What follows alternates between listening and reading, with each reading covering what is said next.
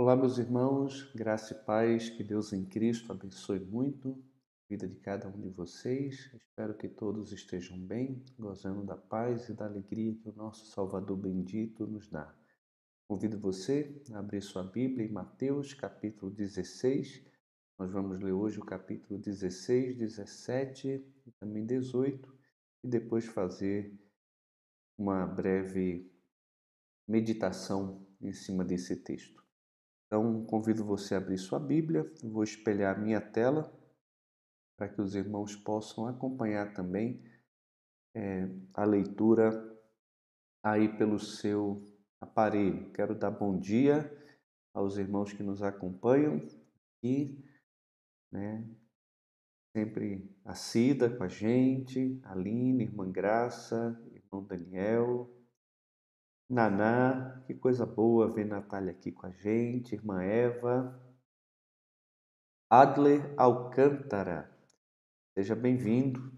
Fernanda, Bia, Maria Cristina, Sandra, que coisa boa. Os outros irmãos também que estão nos assistindo, mas não estão participando do chat.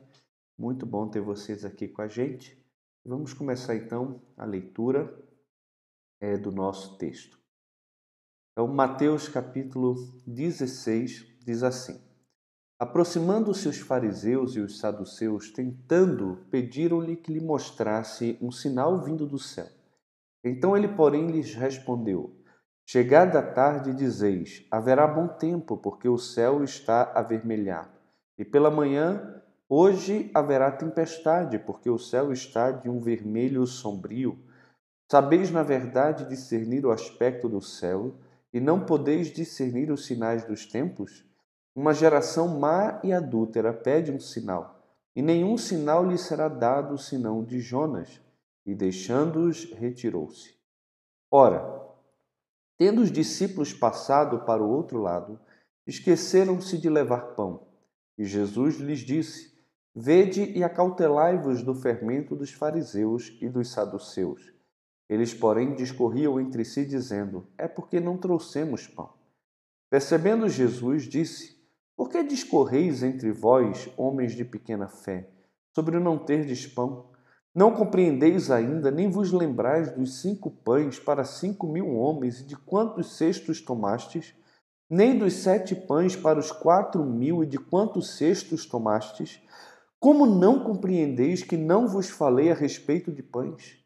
E sim acautelai-vos do fermento dos fariseus e dos saduceus. Então entenderam que não lhes dissera que se acautelassem do fermento de pães, mas da doutrina dos fariseus e dos saduceus. Indo Jesus para os lados de Cesareia de Felipe, perguntou a seus discípulos: Quem diz o povo ser o filho do homem? E eles responderam: Uns dizem João Batista, outros Elias e outros Jeremias ou algum dos profetas. Mas vós, continuou ele, quem dizeis que eu sou? Respondendo Simão Pedro, disse: Tu és o Cristo, o Filho do Deus vivo. Então Jesus lhe afirmou: Bem-aventurado és, Simão Barjonas, porque não foi carne e sangue que tu revelaram, mas meu Pai que está nos céus. Também te digo que tu és Pedro, sobre esta pedra edificarei a minha igreja, e as portas do inferno não prevalecerão contra ela. Dar-te-ei as chaves do reino dos céus, o que ligardes na terra terá sido ligado nos céus, e o que desligares na terra terá sido desligado nos céus. Então advertiu os discípulos que a ninguém dissesse ser ele o Cristo. Desde esse tempo começou Jesus a mostrar a seus discípulos que lhe era necessário seguir para Jerusalém e sofrer muitas coisas dos anciãos, dos principais sacerdotes e dos escribas, e ser morto e ressuscitado no terceiro dia. E Pedro, chamando-o à parte, começou a reprová-lo, dizendo: Tem compaixão de ti, Senhor. Isso de modo algum te acontecerá. Mas Jesus, voltando-se, disse a Pedro: Arreda, Satanás. Tu és para mim pedra de tropeço, porque não cogitas das coisas de Deus, e sim da dos homens. Então disse Jesus a seus discípulos: Se alguém quer vir após mim, a si mesmo se negue, tome a sua cruz e siga-me. Porquanto quem quiser salvar a sua vida, perdê-la-á. Quem perder a sua vida por minha causa, acha-la. Pois que aproveitará o homem se ganhar o mundo inteiro e perder a sua alma? O que dará um homem em troca da sua alma?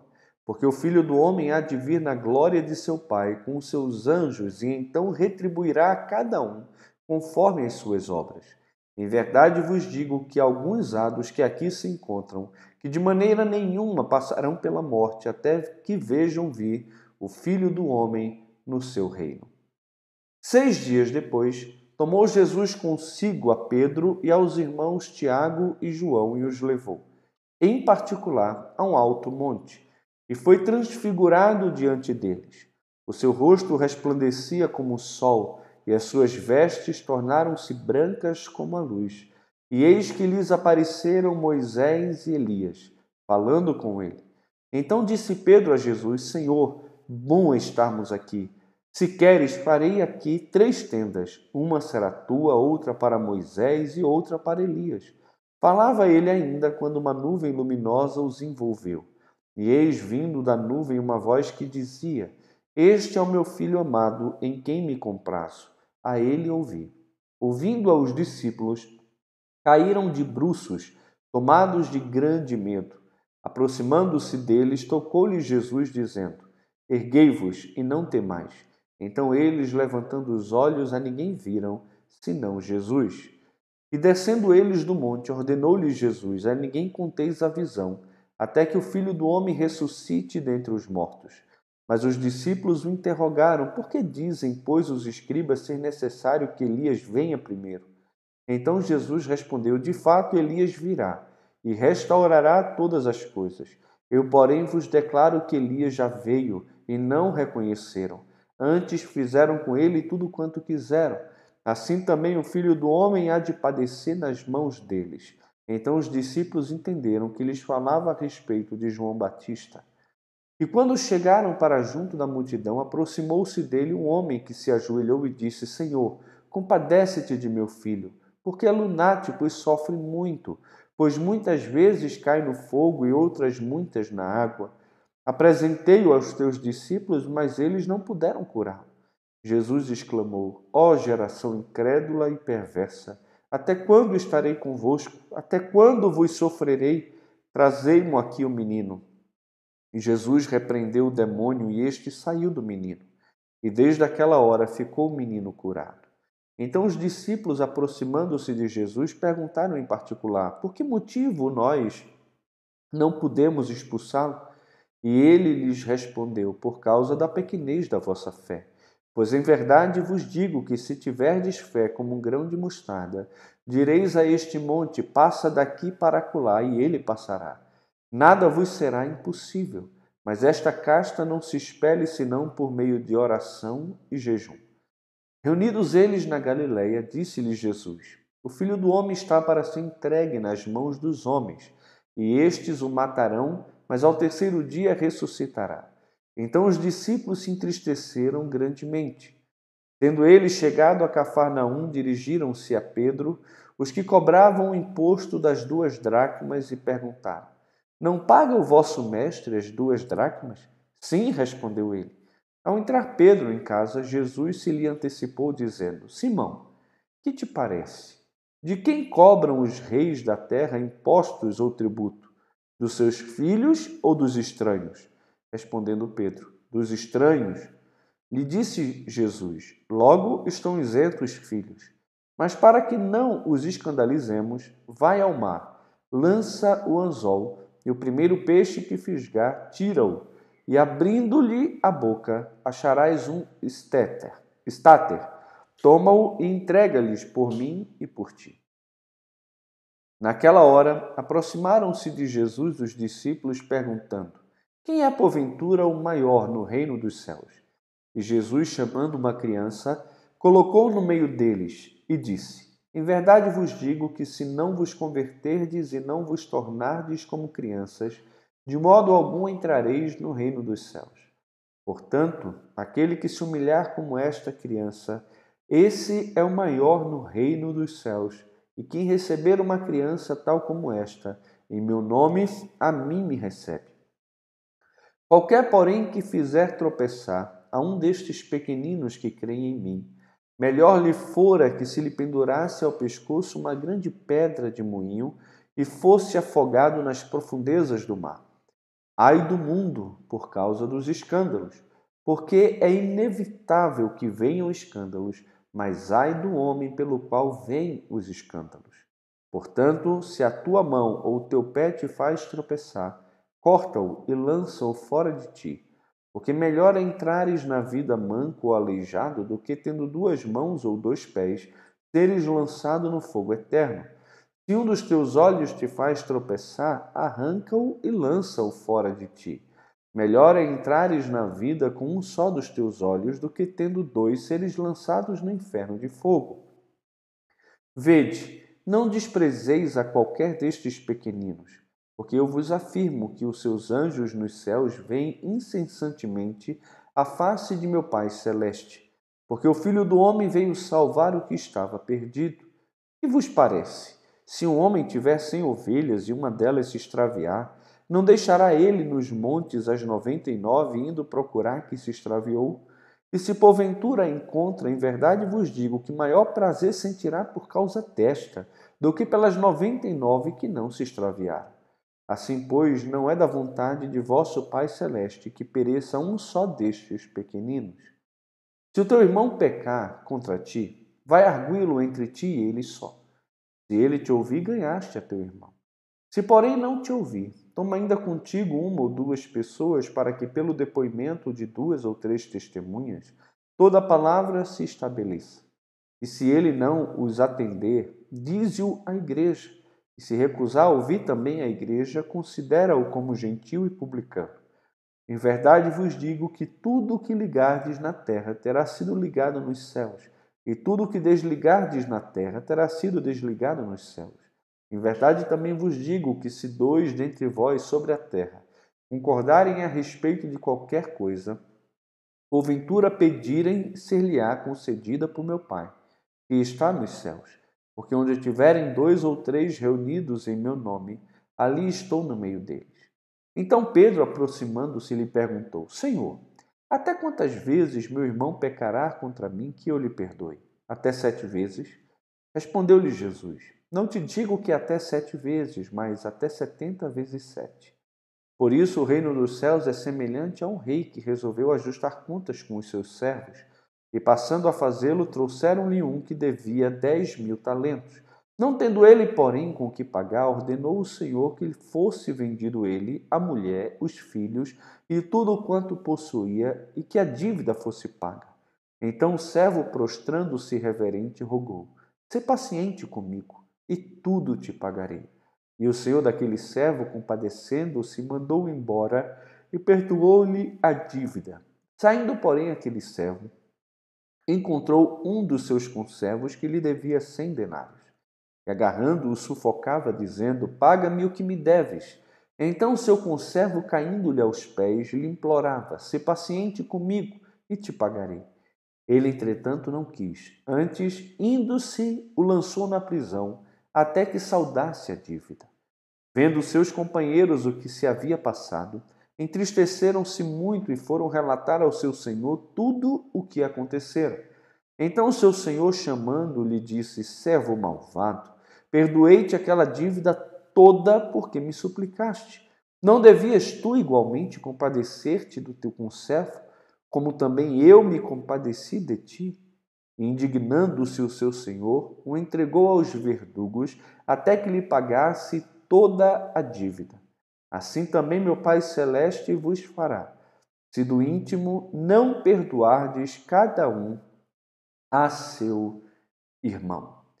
Então aqui a gente termina a leitura do nosso dia. Nós vamos nos deter mais um pouco aqui no capítulo de número 18 sobre essa questão dos relacionamentos, mas vamos voltar aqui um pouco para o capítulo de número 16 a gente vê do versículo 1 até o versículo de número 12, aqui que a preparação dos discípulos ela acontece pela denúncia da hipocrisia dos fariseus ao pedirem sinal, desprezando a evidência já disponível de que fato Jesus ele era de fato Messias, o Filho de Deus e que eles deveriam reconhecer a sua divindade e a sua é, autoridade.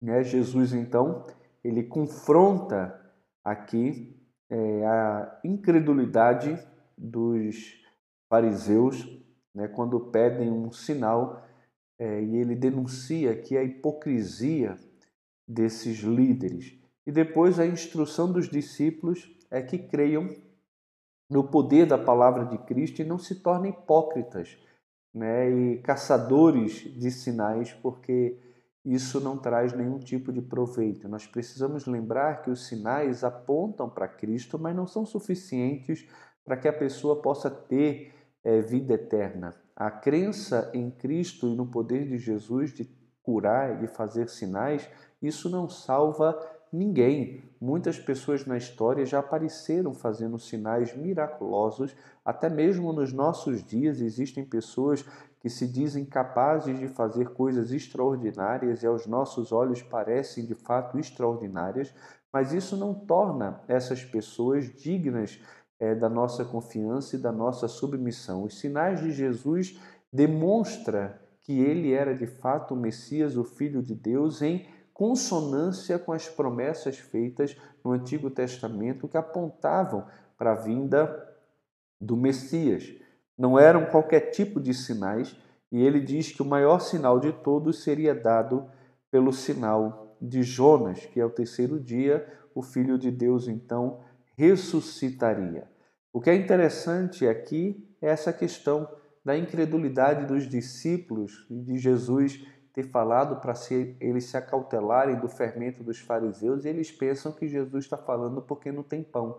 Mesmo depois de ter transformado cinco pães e dois peixes e alimentado milhares de pessoas, né, homens, mulheres e crianças, e depois pego os sete pães e os dois peixes também para alimentar milhares de homens com mulheres e crianças, os discípulos acham que Jesus está preocupado a respeito de pão.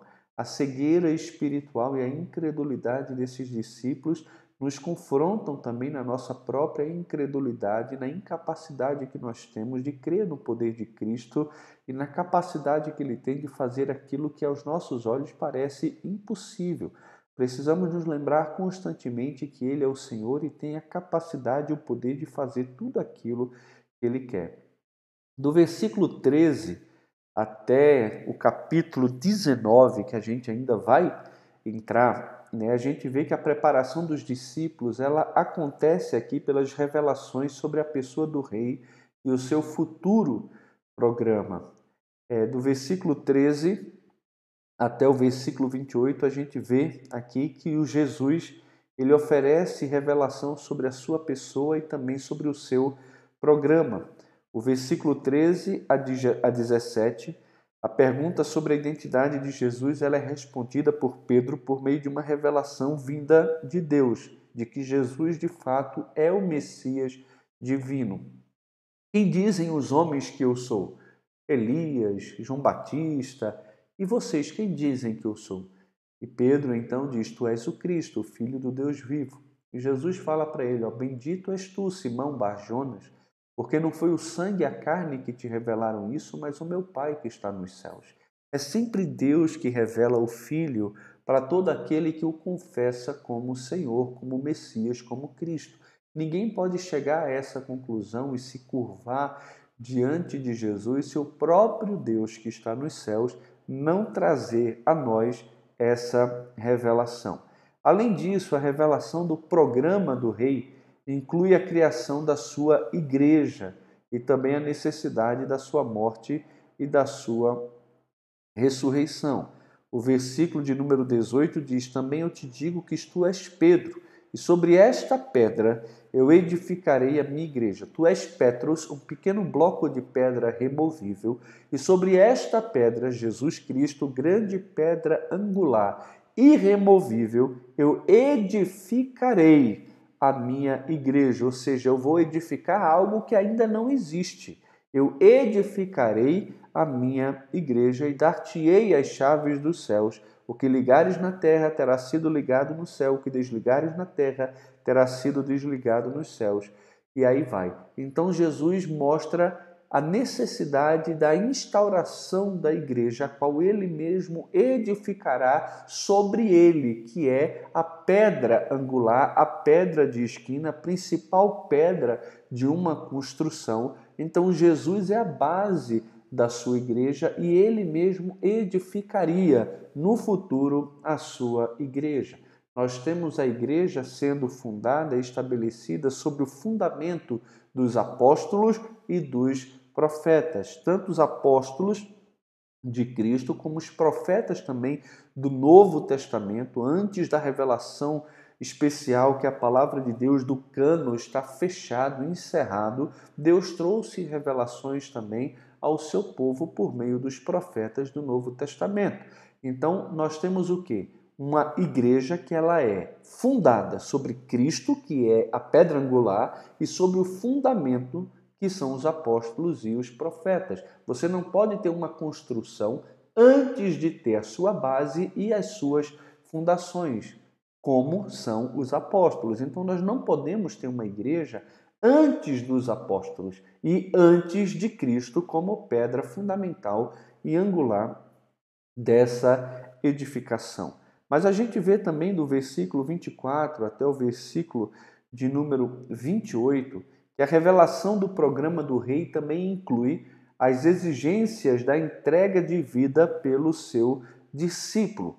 Né? Depois que Pedro faz aquela declaração fantástica a respeito de quem Jesus é, ele se torna também instrumento do diabo, querendo que Jesus evite a cruz. Tem pena de ti mesmo, Senhor, isso jamais te acontecerá. E Jesus disse: Arreda-te daqui, Satanás porque você não cogita das coisas de Deus e sim das coisas dos homens. Se você está achando que o fato de eu ir para a cruz, morrer e ressuscitar é algo difícil demais, eu quero que você saiba desde já que se você quiser ser meu discípulo, você precisa negar a si mesmo, tomar a sua cruz e então me seguir. Porque todo aquele que quiser salvar a sua vida deve perdê-la, e aquele que perder a sua vida por minha causa vai achá-la, porque ao homem não adianta ganhar o mundo inteiro e perder a sua alma. O que o homem poderia dar em troca da sua alma?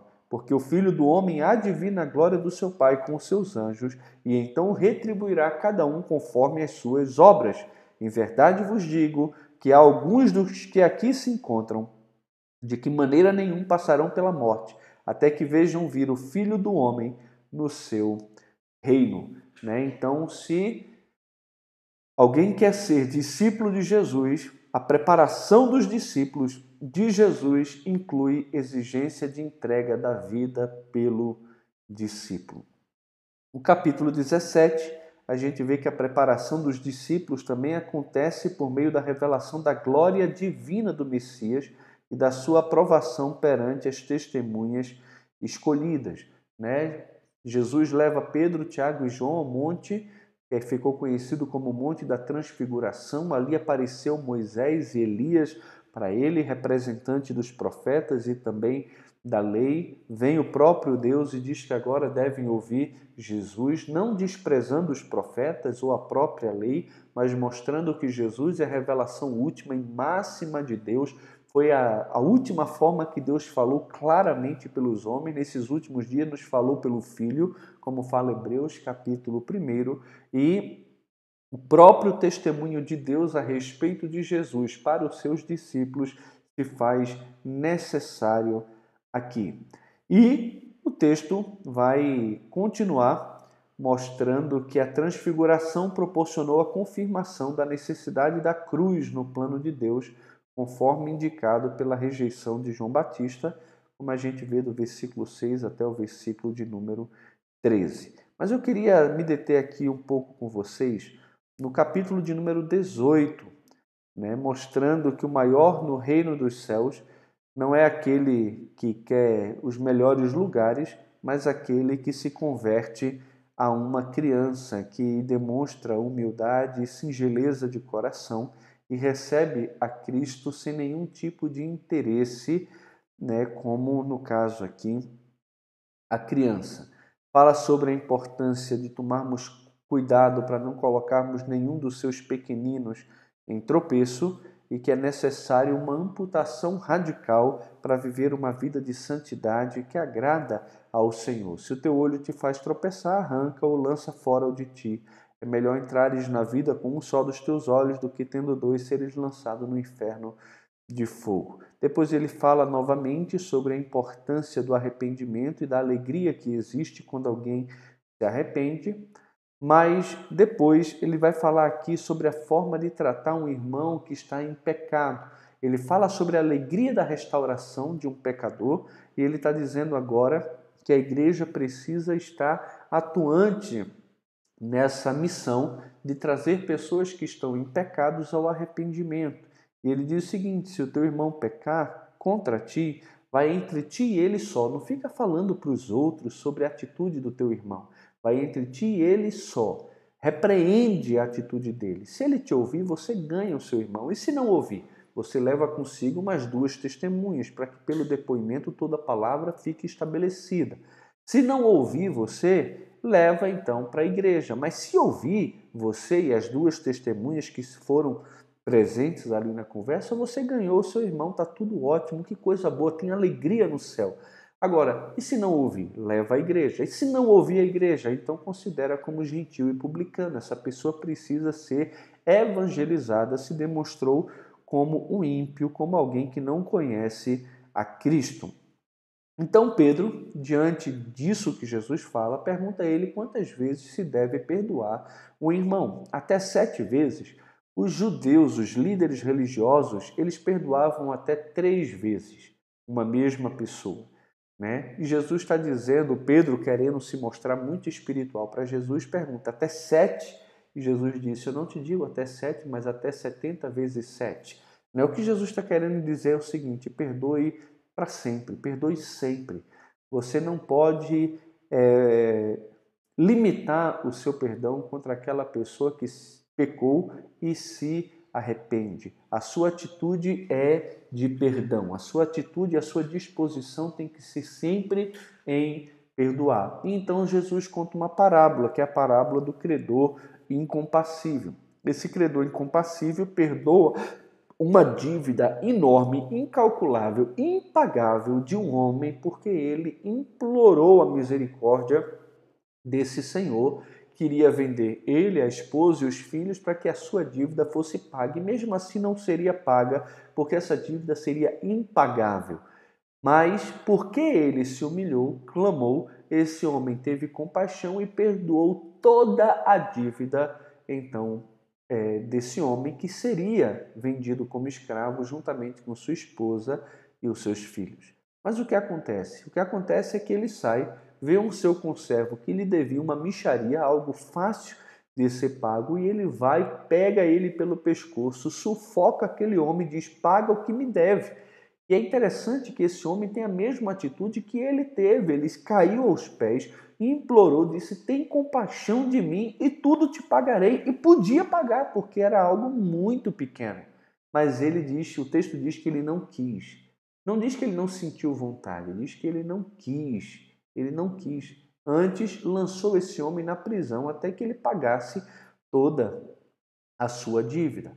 Então, quando os conservos do seu senhor viu o que aquele rapaz fez, disse ao senhor que mandou chamá-lo e disse: Servo malvado, eu te perdoei uma dívida tão grande, não devias tu também perdoar o teu conservo que te devia tão pouco?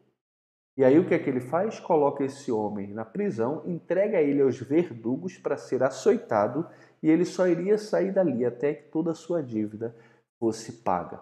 Então, o que o nosso texto está dizendo aqui, o que Jesus quer ensinar a Pedro e a nós, que a nossa dívida, que era impagável, foi perdoada por Deus. Por quê? Porque nós reconhecemos a dívida, nos humilhamos diante do Senhor, pedimos misericórdia a Ele e Ele, que é compassivo, ele nos perdoou os pecados todos por meio de Jesus. E agora que nós temos todos os pecados perdoados, um pecado enorme que nos tornaria escravos para sempre do pecado, da morte e do diabo, ele nos livrou da escravidão, ele nos livrou de toda a dívida, nos tornou livres e sem nenhuma culpa, sem nenhuma dívida, Agora, não devemos nós agir da mesma forma com aquelas pessoas que cometem algum delito contra nós, que pecam contra nós, com certeza. E quantas vezes então eu devo perdoar alguém que me ofende? 70 vezes 7. De forma incalculável, devo perdoar sempre, eu não devo guardar no meu coração nenhuma mágoa, nenhuma tristeza, nenhuma revolta contra quem quer que seja que tenha feito algum tipo de maldade contra mim. Agora, se alguém pecou contra você, o que é que você faz? Você tem que ir até ele, repreender essa atitude em amor, não ficar falando dessa pessoa para outras pessoas ou do pecado que ela cometeu para você com outras pessoas, porque é assim quem vai estar pecando é você, né? mas você vai entre ti e ela somente. Repreende, tem que ter repreensão, porque se houve pecado, tem que ter repreensão. O homem estava em dívida e o Senhor mandou chamá-lo. Então não pode simplesmente ter uma dívida e a gente ignorar a dívida e dizer, ah, já perdoei, deixa para lá. Não, a pessoa precisa ser confrontada. Se a pessoa que é confrontada, ela se arrepende, o texto está dizendo, ganhou o teu irmão, perdoa. Já ganhou, está tudo resolvido. Então, é assim que tem que ser.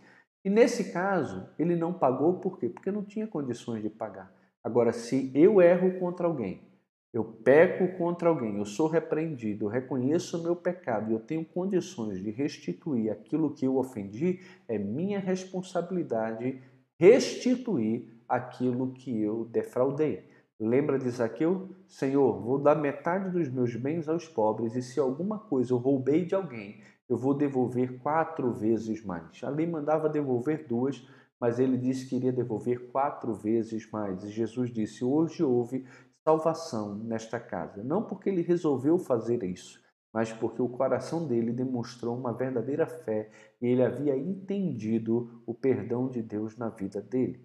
Então, da mesma forma, nós que entendemos o perdão de Deus e aquilo que Deus fez por nós, precisamos também estender o perdão àquele que nos ofende. E quando nós ofendermos alguém, precisamos nos humilhar, reconhecer o nosso, o nosso erro e, sempre dentro do possível, procurar trazer a restauração daquilo que nós é, prejudicamos o nosso irmão.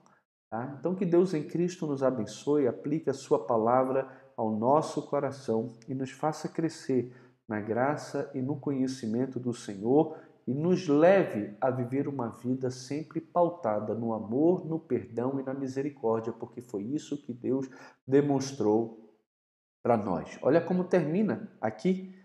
Indignando-se o seu senhor, o entregou aos verdugos até que lhe pagasse toda a dívida. Aquele que não perdoa faz o mal a si mesmo. O Senhor vai dizer: Eu, Senhor, sou quem apago as tuas transgressões por amor de mim, e dos teus pecados não me lembro.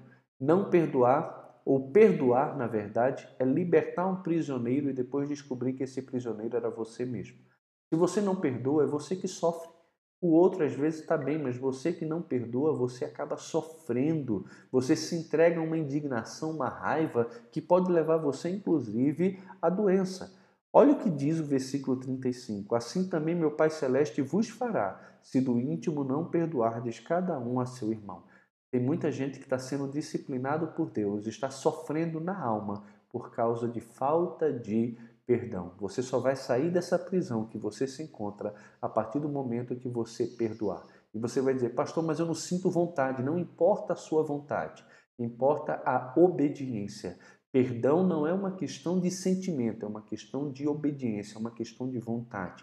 Novamente, não é uma questão de hipocrisia, é uma questão de obediência. A gente faz muita coisa que não sente vontade. Às vezes você vai para o trabalho quando a sua vontade era viajar, mas você não vai viajar sempre, você vai para o trabalho porque é sua responsabilidade. Né? Você tem que estudar e nem sempre você estuda com vontade de estudar, mas você tem que estudar. Igual comer. Né? Chega a hora do almoço, ah, não não importa se está com fome ou não está com fome. Meu filho vai ter que sentar na mesa e vai ter que comer. Né? Tá na hora de escovar o dente. Ah, não quero escovar o dente. O problema é seu que não quer escovar o dente. Vai escovar o dente. Por quê? Porque eu estou mandando escovar o dente. Então, assim, Deus nos manda perdoar. E perdão deve ser uma resposta ao perdão já recebido.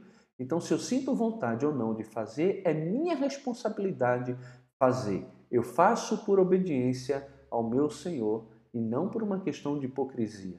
E é tão fascinante como Deus age.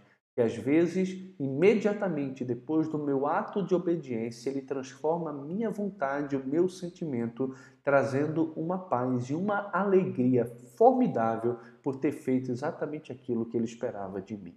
Então, que Deus encontre em nós corações dispostos a perdoar. Se nós pudermos tirar uma lição hoje, que seja essa: perdoe, perdoe 70 vezes 7 aqueles que te fizeram mal. Que Deus em Cristo nos abençoe para a sua honra, glória e também para o seu próprio louvor. Irmãos, é, alguns avisos rapidinho aqui que eu queria compartilhar com vocês. Né? Vocês sabem que hoje à noite nós temos estudo na carta de Paulo aos Colossenses, toda terça e quinta às 20 horas.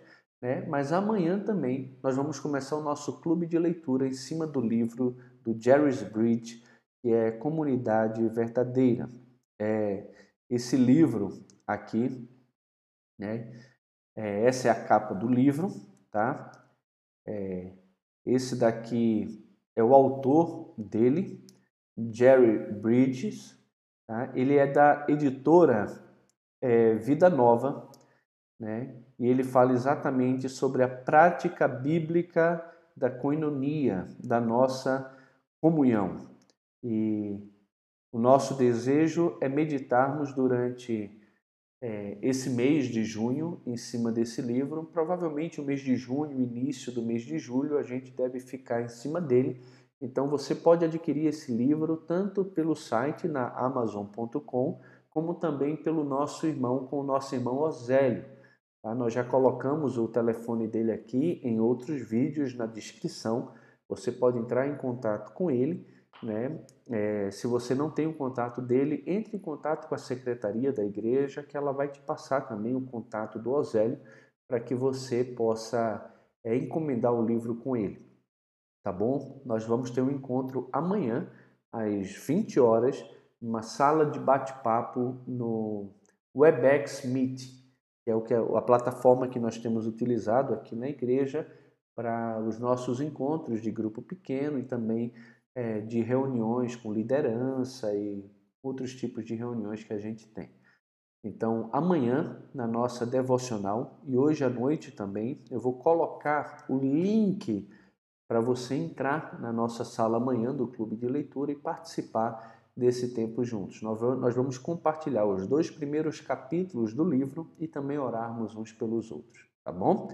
Vamos orar? Pai, muito obrigado por esse dia, bendizemos o teu nome por tua bondade, peço ao Senhor a tua bênção sobre a vida de cada irmão, cada irmã, cada lar.